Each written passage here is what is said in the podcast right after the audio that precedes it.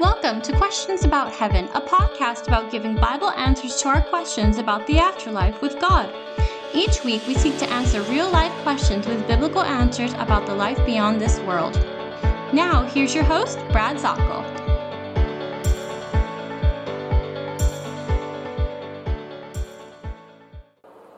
And a wonderful day to you. This is Brad Zockoll. I'm out here in the studio right now in our barn studio.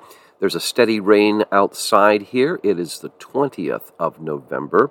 We are just a handful of days away from the wonderful celebration here in the United States. To my international friends, we have Thanksgiving during this time. And the Christians will gather together with family and friends and they will give thanks. There, it's celebrated by the secular society as well. But I speak specifically of the Christians who will gather and, uh, for the most part, prior to this wonderful meal that is laid out in remembrance of the freedoms that we have in this country upon arriving here in America and the opening celebration by the pilgrims to be able to thank the Lord for the many blessings and gatherings and such. We continue that whole thought of thanking the Lord during this time for the wonders that He's brought us, for the safety He's brought us, for the blessings He's brought us, reminding uh, ourselves that Lamentations chapter 3, verse 21 22. His mercies are new every day. Great is his faithfulness. And this is the celebration that we have coming up here. And so, reminding ourselves of that, I'm going to start with our studies in just a few days as we have our nativity studies here. I'm going to finish up as much as I can in Revelation and then take the next podcast exclusively and have an Advent calendar type of a walkthrough, the Christmas story, and some different things from the scriptures you may not have known in our study. And we'll just have a, a real enjoyable Christmas podcast walkthrough all the way down till the Christmas day, December 25th. And so if you have a chance to be able to come here every day and hear the podcast, starting uh, the day after Thanksgiving, we'll go walk through that. But I'm going to cheat on a little bit today, give you something here. I want to thank you for joining me. My name's Brad Zockoll. This is the Questions About Heaven podcast. I want to thank you for the many blessings that you have been able to uh, give to me through your encouragements, your prayers, and yes, your giving. It's been wonderful. I'm here in a dry, warm barn thanks to your giving. We have insulated it. I have electronic equipment that is putting us in the stead of uh, instead of the, the, the just getting by before with a bit of equipment here and there. We are slowly able to build a better and better studio, and it's coming along well. But it's not too high and mighty that we can't have our barn cat coming in. I'm sitting here at the microphone looking over to my left, and Smokey Joe is sitting here wrapped up, and he has curled up on top of my uh, briefcase and sitting there and having a wonderful time, enjoying the warmth in here as the heater is going on. And we're having just a wonderful memory of this weekend as well. I was able to go to Walhalla, South Carolina. Got to see one of our friends, uh, one of our followers on social media, Dan Smith, came up all the way from Georgia and came up into South Carolina and met us over at Walhalla at Victory Baptist Church. And I was able to spend the day both in the morning service and then throughout the afternoon with a wonderful family answering their questions about uh, the Bible as best I could. And then that evening we had a Q&A time as well. Been a wonderful year of traveling from Texas to Alabama to South Carolina up through Delaware, Maryland, Kentucky, West Virginia, uh, Pennsylvania, across Pennsylvania, and on and on and on. Uh, many states. I had no idea I would be so blessed to be able to travel, you know, to Mississippi, Oklahoma, and uh, be able to see you. And I thank you so much for that. Uh, we have so many blessings. As, as I said, we just never expected any of this. And so I thank you so much for your prayers. Uh, and as we're near the end of the year, I just want you to consider if you could help us out. We have some expenses coming up. We're working on a video project and it's going to be in the thousands of dollars. Uh, right now, about $2,000 is going to help us as we get everything ready to present a Bible study video for churches to use, and you can just have someone uh, use this as a sort of a lesson here and then have a study based on the videos, and I will be sitting there talking about the different wonders of heaven. So we have a $2,000 mark. We're trying to raise money for that. If you're able to help us with that, I appreciate that. That's a wonderful project we'd like to introduce in January. It's coming up at the end of the year. We are five. Your uh, uh, gifts are tax deductible. If you wish to write us, it uh, is The Heaven Tour, Post Office Box 795, Pickens, South Carolina 29671. Once again, Post Office Box 795, Pickens, South Carolina 29671. And you will receive a receipt and, of course, our thanks as well. If you'd like to be able to go electronically and donate, our webs, our new website's going to have access this week. It's at theheaventour.com, C O M, theheaventour.com. And uh, we do appreciate so much your help in this. What I'm doing today is I'm going to start us off in a little bit of a head start, a pre season as it is, in a podcast and talking about the Christmas story. So, where do you find the uh, Christmas story? Well, you can find it in Matthew chapter 1 and chapter 2, and Luke chapter 1 and chapter 2. Matthew 1 and 2, Luke 1 and 2.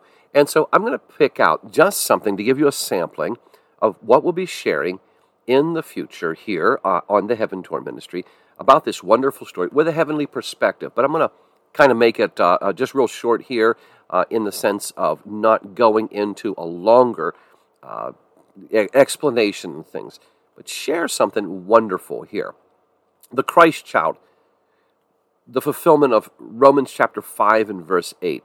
God shows his love toward us in that while we were sinners, Christ died for us in that being made possible, we see that the birth of Christ in human form to identify with sinful man, it, is, is going to be a story of Christ coming to earth, which has been the wonder and the joy down through the ages. Luke chapter 2. I'm going to read from the very beautiful King James Version because this is what most of us remember it in, in this ornate language. And let's break it down. So I'll start here Luke chapter 2, verse 1. And it came to pass in those days, there went out a decree from Caesar Augustus that all the world should be taxed. And this taxing was first made when Cyrenius was governor of Syria. And all went to be taxed, every one into his own city. And Joseph also went up from Galilee, out of the city of Nazareth, into Judea, unto the city of David, which is called Bethlehem because Joseph was of the house and the lineage of David, to be taxed with Mary, his espoused wife, being great with child. And so it was that while they were there, the days were accomplished that she should be delivered. And she brought forth her firstborn son, and wrapped him in swaddling clothes, and laid him in a manger, because there was no room for them in the inn. Now, you recall all the children's programs down through the years, the decades you've watched this and enjoyed it. And don't we? We, we always enjoy it. We see the same story, but new kids every year. And there's a little bit of a problem here, a little bit of a mistake, some forgotten line, and we all love it. But you can recall whenever we have this story, there's one bad guy in the story, and that's the innkeeper. We see uh, he is always a grim faced or even harsh uh, uh, owner of a guest house and says, There's no room, and slams the door. The slamming is always very emotional and high energetic, and the, the child who plays the innkeeper always enjoys the part of being the mean guy. Let's take a look at this. When we take a look at this story, there's something there that I want to give to you, may not ever have heard before, but I think it's real important. You see, in the text of Luke chapter 2, we're told that in here, there was no room for Mary and Joseph, and it the term here is used as in. Well, let me share something with you on that, because the term in is given a different Greek word, and this uh, here, kataluma, that's the Greek word for what is being translated as in. And it has a widespread meaning that I think is very important for us to understand. And then I'm going to bring you something surprising at the end of our time together. So it's Luke chapter 2, and let's just put the Greek word in. Then they could find there was no room available for them at the kataluma. Now, this sometimes was it, it, it is given different meanings in the uh, language of the day. Uh, the definition can go around. We have one other time when this kataluma is used, and you're going to go over to Luke 22. Well, really, one other incident, and it's said twice Luke 22 11 and Mark 14, verse 14 when Jesus is having what we know as the Last Supper with his disciples, this word meaning the upper room at Skataluma. It is a furnished upper story, and it would be in a private house. Somebody, they might make, be making their money on it. I was able to go over into Israel on our second Israel trip with my dear friend who's now with the Lord, uh, Dr. Don Hudson we took a group over there and we went to a place which showed it's a first century authentic Kataluma. It had a private home and there was an upper section and a lower section. I'll explain some more. So, this is used Luke 22 and Mark 14 as the upper room. Same word, Kataluma. Now, follow this. The first night in Bethlehem, when Jesus was born, the first night of Jesus, when they went over there, they had gone to a kataluma. And they said, well, there's no room. All right. So when we're looking at this, we see that Joseph may have gone to those that he knew, relatives and such, because he was from that place. Well, here's the thing everybody has to go back and pay taxes. This is the law of the land. If you don't do this, you're in serious trouble. So people are smashing in there. Now, Bethlehem is a cow town. At the time, many historians uh, and archaeologists would say Bethlehem at the time may have been maybe 90 people. They don't even think it made the three digits in the in the, the population count. And so 90. How many how many inns, how many hotels, if you want to use the English word, how many inns, katalumas, do you think there were? Well, maybe one. I mean, you know, this was not a place where people went. This was a, uh, it'd be like going back to my hometown or, or my uh, teenage years in the little town that I lived in. It was 900. There were no hotels within the town. Out on the highway, there were some, but who would come to our little town? Nobody would come. Was the same thing here. So now everybody has to come back and pay taxes. Well, the places are full. He goes back, and as they go on in, excuse me, I'm getting off of a flu. that I had. It, it's kind of run through our household here. I'm on the tail end of it. When they go there, this is the way of the, uh, the, the folks in the Jewish culture of that day. The elderly always get preference. There would never be a question. The elderly there. So the elder members of Joseph's family, they had priority. They're in there. Now, Kataluma is going to be a very rustic place. When you went in there, let's say that you went into a Kataluma and you're going to go upstairs, usually a two story place. The upper room is where you're going to stay.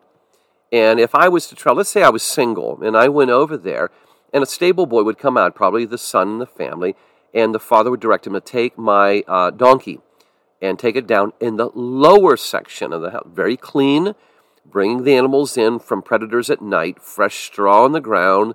They take care of it while I go upstairs. Now, I carry my own food in a kataluma. They, they, they, do not serve like they would in a hotel today. Anyway, go up there, and I'm carrying my own uh, sleeping gear. Okay, they're not providing beds. It's an open room. All right. Now there might be, you know, other people in there sleeping over in corners, and I'm using my outer robe for either a blanket or a pillow, depending on there. And this is going to be uh, open in a courtyard the animals will go downstairs into the stable area on the first floor. It's warm, it's clean, possibly the heat's going up through the house up into the upper part here while everybody is upstairs. So, what we have, a lot of people would claim was, well, they went to a barn. Well, the Bible doesn't mention a barn, doesn't mention a cave. See, some people would say, well, there's a manger, right? Well, that doesn't mean anything because back then, and even in some cultures, you can see this today, you'll find a manger within the home. Again, it would be a two story place. The family lives upstairs. The animals are then taken in into the attached barn, which is actually the first floor. Regularly kept home at night, uh, they're there. And these ones are brought in here not on a shed like we would have in America, not in a barn out there, right inside, inside the house, one of the ground floor rooms. And there might be a ladder to take me upstairs. As I go downstairs, trap door, different things like this. And uh, you might have seeds down there as well as the hay, other things, tools down there. Think of it as, as a like a, like a storage shed, like a, a working shed. Maybe during the course of the day, whenever the animals are taken out to grain uh, to graze, the uh, head of the household might use that as his shop area downstairs. Now, family sleeping quarters on the second floor, remember, upper room, and the animals were downstairs. So they were inside, vaulted in for the evening.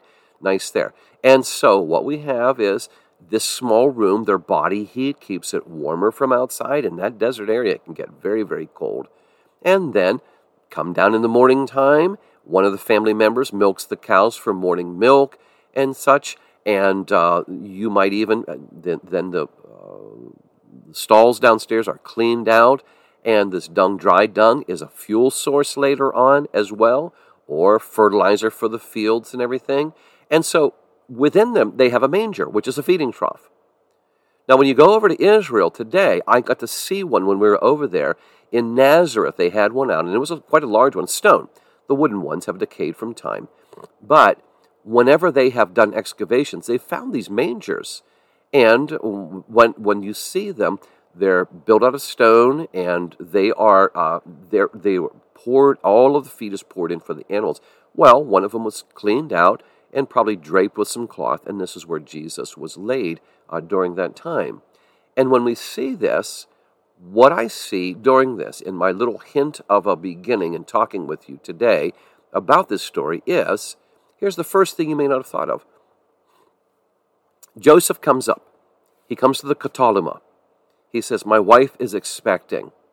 And the innkeeper comes to the door. He may be related, he may not, but either way, that's irrelevant to the point the Kataluma owner, the owner of the inn, gestures Joseph in, to, to look inside.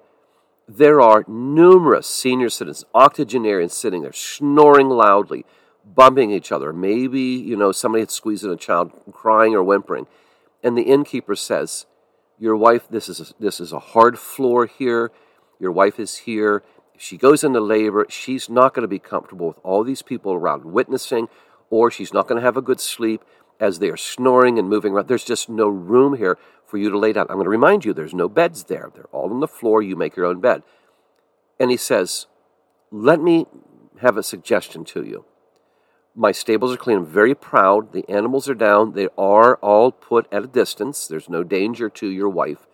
Why don't we take some of the straw, form it into uh, what would be comfortable? We can lay some blankets over it so she can form, uh, think about it, a mattress that you can actually shape. And we can form a, a, a mattress like condition for her. You'll be private downstairs. This is pretty soundproof from downstairs. The animal's heat will keep you warmer than we are up here. What do you say we take her down there? So, some privacy, some dignity, warmth, quietness. And he takes him down, and this is exactly, you know, you can use this. Let me clean out this manger. You can use this for a receptacle, and here's some extra cloth.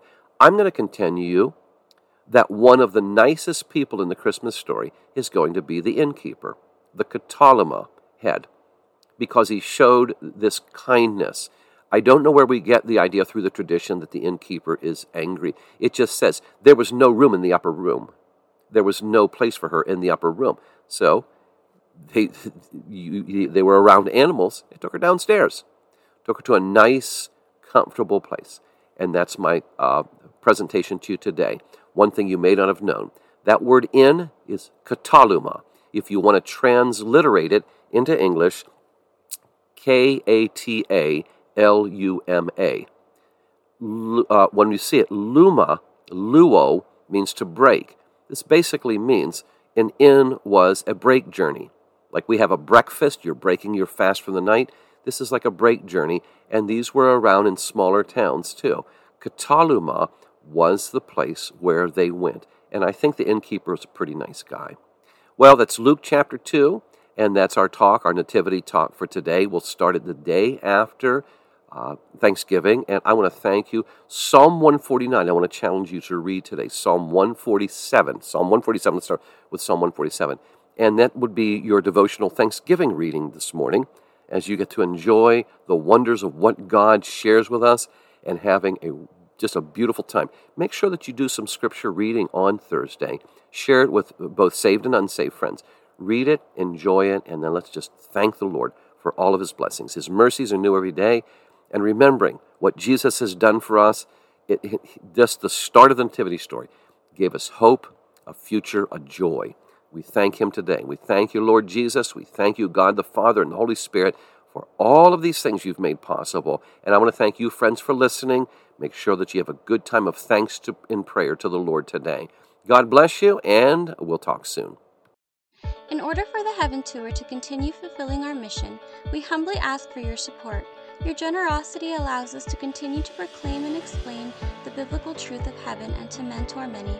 All eligible donations are tax deductible, so please prayerfully consider an end of year gift.